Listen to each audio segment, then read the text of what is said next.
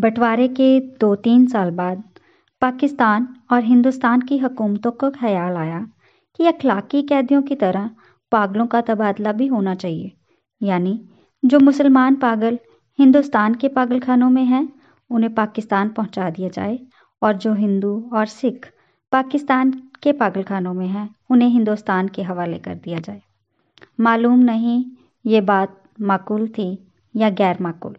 बहरहाल दानिशमंदों के फैसले के मुताबिक इधर उधर ऊँची सतह की कॉन्फ्रेंसें हुई और बिल आखिर एक दिन पागलों के तबादले के लिए मुकर्र हो गया।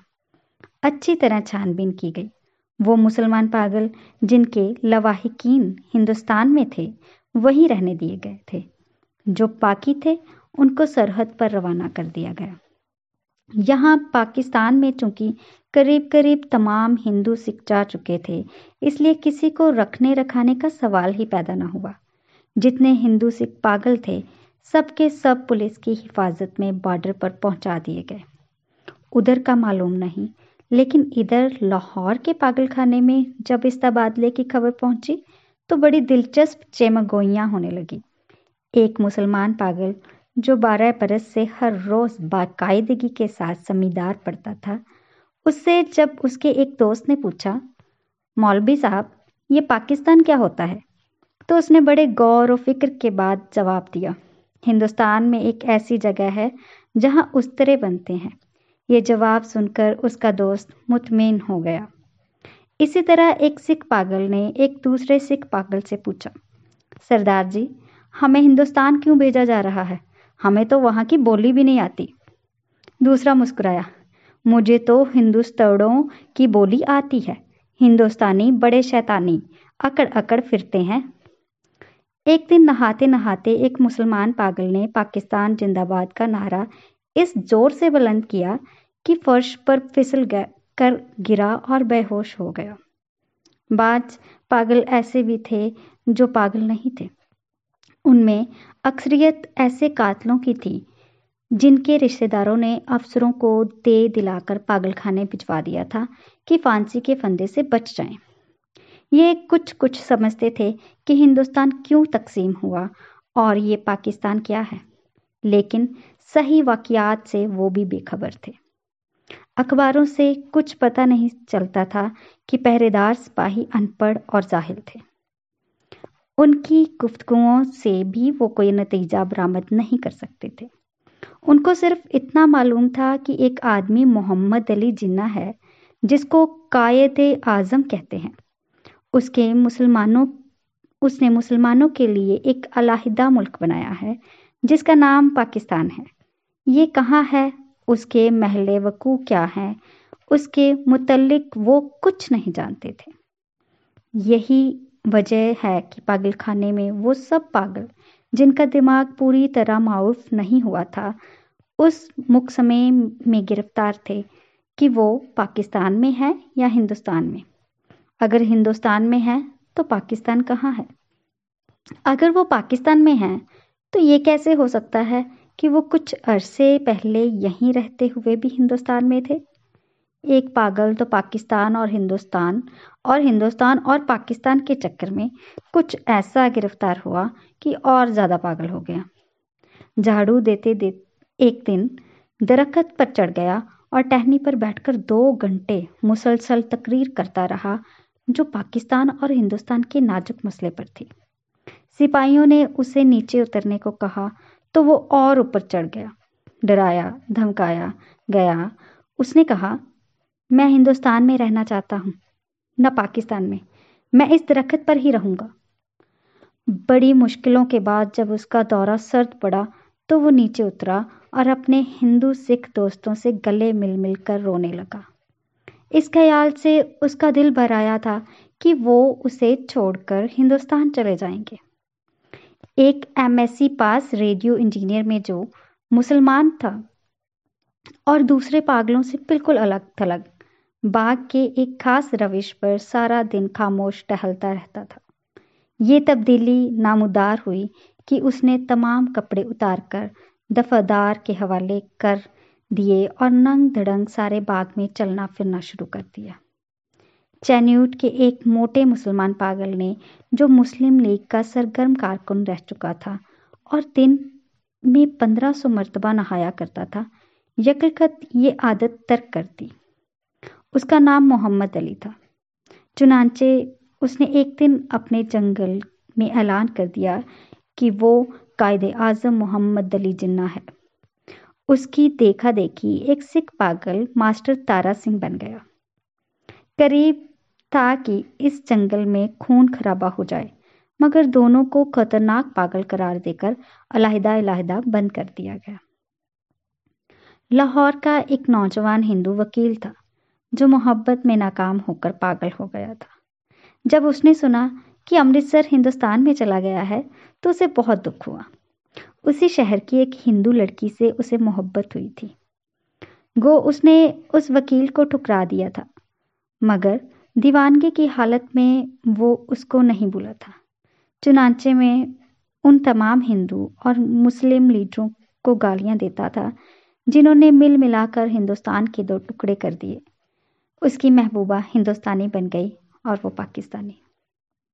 जब तबादले की बात शुरू हुई तो वकील को कई पागलों ने समझाया कि वो दिल बुरा ना करे, उसको हिंदुस्तान भेज दिया जाएगा। उस हिंदुस्तान में जहाँ उसकी महबूबा रहती है। अगर वो लाहौर छोड़ना नहीं चाहता तो इसलिए कि उसका ख्याल था कि अमृतसर में उसकी प्रैक्टिस नहीं चलेगी। यूरोपियन वार्ड में एंग्लो इंडियन पागल थे, जिनको जब मालूम हुआ कि हिंदुस्तान को आज़ाद करके अंग्रेज़ चले गए तो उनको बहुत सदमा हुआ।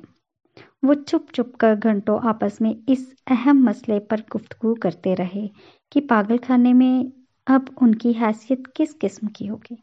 यूरोपियन वार्ड रहेगा या उड़ा दिया जाएगा? ब्रेकफास्ट मिलेगा या नहीं? क्या उन्हें डबल रोटी की बजाय ब्लडी इंडियन चपाती तो जहर मार नहीं करनी पड़ेगी। एक सिख था, जिसको पागल खाने में दाखिल हुए पंद्रह बरस हो चुके थे। हर वक्त उसकी ज़बान से ये अजीबो गरीब अल्फाज सुनने में आते थे। ओपुड़ दी गुड़गुड़ दी एनेक्स दी, बेदयाना दी मांग दी दाल, उफ दलालटेन देखता था रात को। पहरेदार का ये कहना था कि पंद्रह बरस की तवील अरसे में, वो एक लहजे में के लिए भी नहीं सोया, लेटा भी नहीं था। अलबत्ता कभी कभी किसी दीवार के साथ टेक लगा लेता था।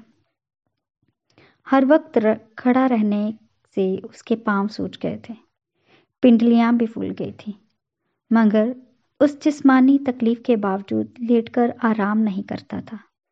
हिंदुस्तान, पाकिस्तान और पागलों के तबादले के मुतलिक जब कभी पागल खाने में गुफ्तगु होती थी, वो गौर से सुनता था। कोई उससे पूछता था कि उसका क्या ख्याल है तो वो बड़ी संजीदगी से जवाब देता। ओपड़ दी गुड़गुड़ दी एनेक्स, दी बेध्याना दी, मूंग दी दाल, वाल ऑफ़ द पाकिस्तान गवर्नमेंट। लेकिन बाद में ऑफ़ द पाकिस्तान गवर्नमेंट की जगह, of the Toba Tek Singh government ने ले ली।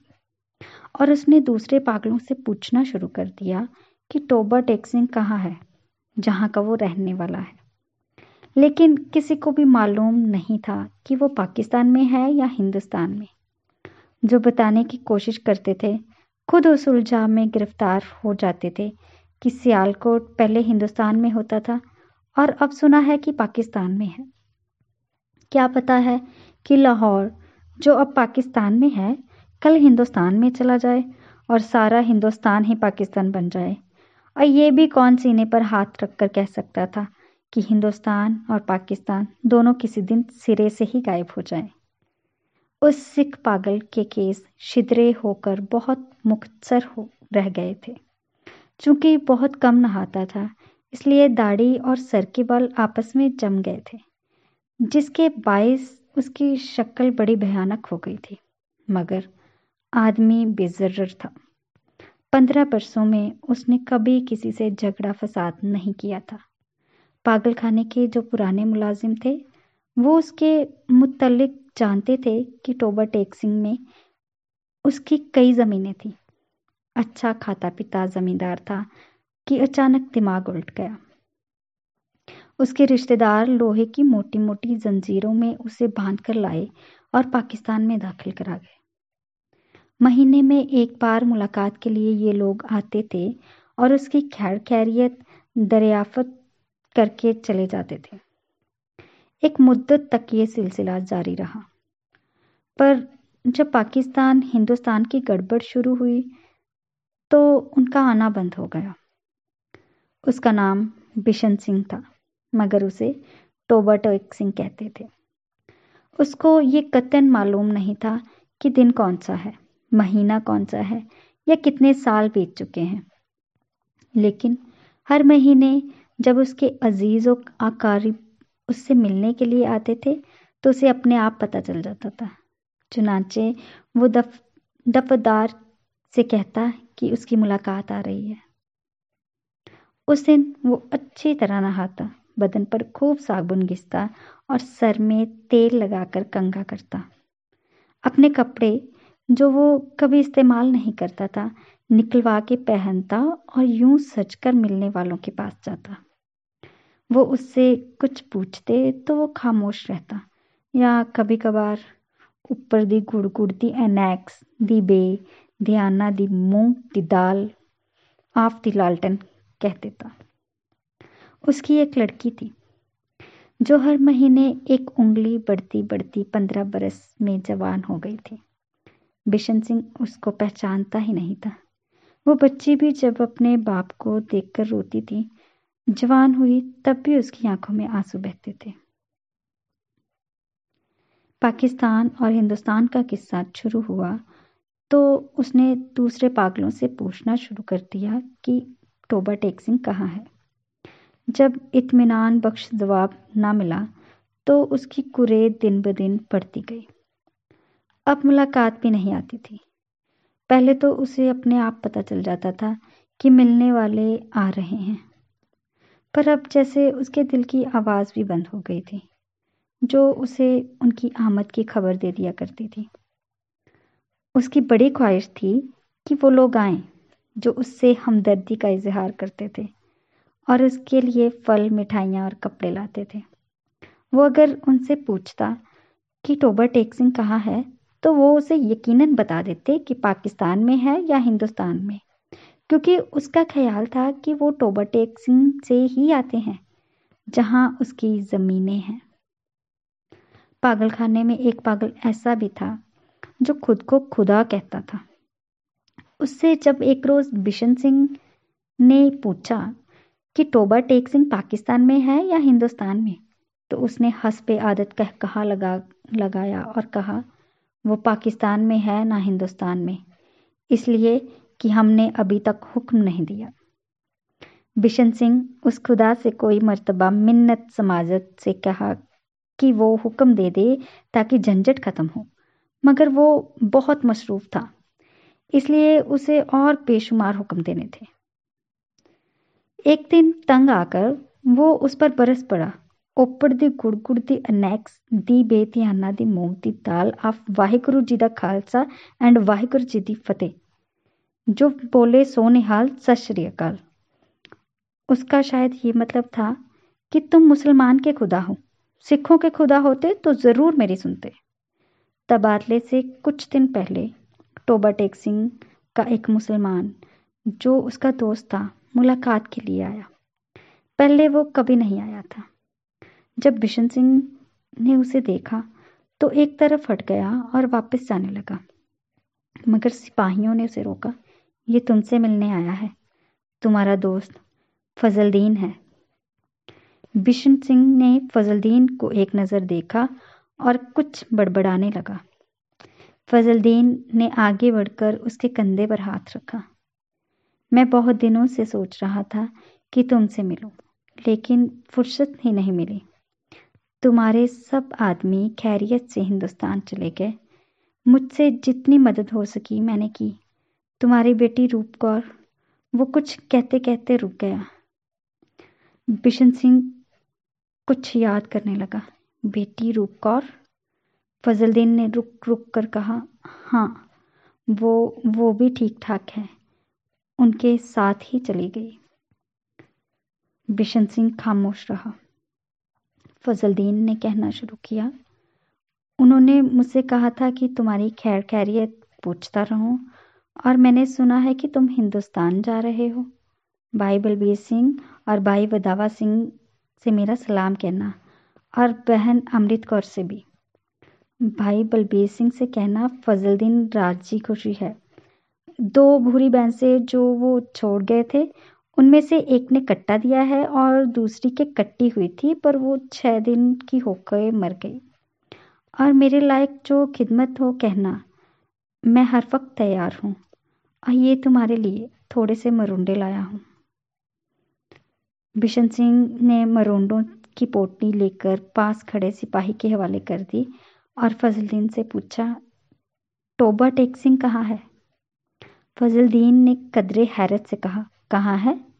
वही है, जहाँ था। बिशन सिंह ने पूछा, पाकिस्तान में या हिंदुस्तान में? हिंदुस्तान में। नहीं नहीं, पाकिस्तान में। फजलदीन बौखलास आ गया। बिशन सिंह बड़बड़ाता हुआ चला गया।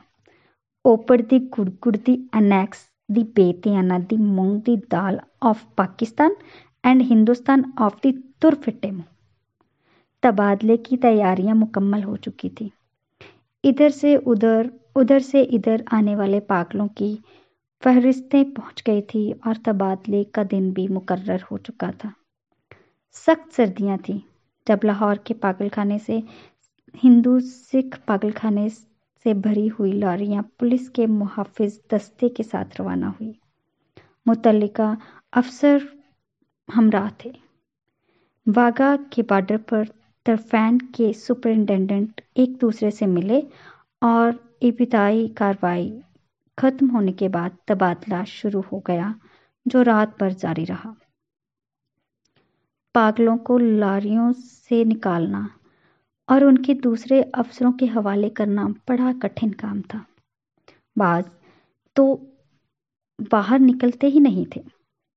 जो निकलने पर रजामंद हुए उनको संभालना मुश्किल हो जाता था क्योंकि इधर उधर भाग उठते थे। जो नंगे थे, उनके कपड़े पहनाए जाते, वो फाड़ कर अपने तन से जुदा कर देते। कोई गालियाँ बक रहा था, कोई गा रहा था। आपस में लड़ झगड़ रहे थे, रो रहे हैं पिलक रहे हैं। कान पड़ी, आवाज़ सुनाई नहीं देती थी। पागल औरतों का शोरों गोगा अलग था और सर्दी इतनी कड़ाके की थी कि दांत से दांत बच रहा थे।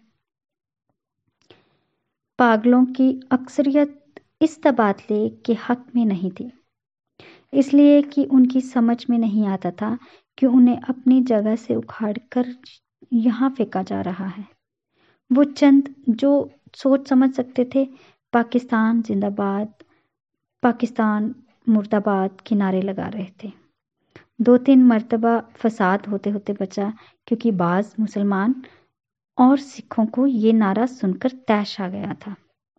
जब बिशन सिंह की बारी आई और वागा के उस पार मुतलका अफसर उसका नाम रजिस्टर में दर्ज करने लगा तो उसने पूछा टोबा टेक सिंह कहाँ है? पाकिस्तान में या हिंदुस्तान में? मुतलका अफसर हंसा, पाकिस्तान में। ये सुनकर बिशन सिंह उछलकर एक तरफ़ हटा और दौड़कर अपने बाकी मांदा साथियों के पास पहुँच गया। पाकिस्तानी सफाइयों ने उसे पकड़ लिया और दूसरी तरफ़ ले जाने लगे, मगर उसने चलने से इनकार कर दिया। टोबा टेक सिंह यहाँ है और ज़ोर ज़ोर से चिल्लाने लगा। ऊपर दी गुड़गुड़ दी अनेक्स दी बेदयाना दी मूंग दी दाल ऑफ़ टोबा टेक्सिंग एंड पाकिस्तान। उसे बहुत समझाया गया कि देखो, अब टोबा टेक सिंह हिंदुस्तान में चला गया है अगर नहीं गया तो उसे फ़ौरन वहाँ भेज दिया जाएगा, मगर वो ना माना। जब उसको ज़बरदस्ती दूसरी तरफ़ ले जाने की कोशिश की गई तो वो दरमियान में एक जगह इस अंदाज में अपनी सूजी हुई टांगों पर खड़ा हो गया, जैसे अब उसे कोई ताकत वहाँ से नहीं हिला सकेगी। चूँकि आदमी चूँकि बेजर्र था, इसलिए उससे मजीद ज़बरदस्ती न की गई। उसको वहीं खड़ा रहने दिया गया और तबादले का बाकी काम होता रहा। सूरज निकलने से पहले साकितो सामित बिशन सिंह के हल्क से एक फल्क शिगाफ चीख निकली। इधर उधर से कई अफसर दौड़े आए और देखा कि वो आदमी, जो पंद्रह बरस तक दिन रात अपनी टांगों पर खड़ा रहा था, औंधे मुँह लेटा है। उधर खारदार तारों के पीछे हिंदुस्तान था, इधर वैसे ही तारों के पीछे पाकिस्तान। दरमियान में ज़मीन के उस टुकड़े पर, जिसका कोई नाम नहीं था, टोबा टेक सिंह पड़ा था।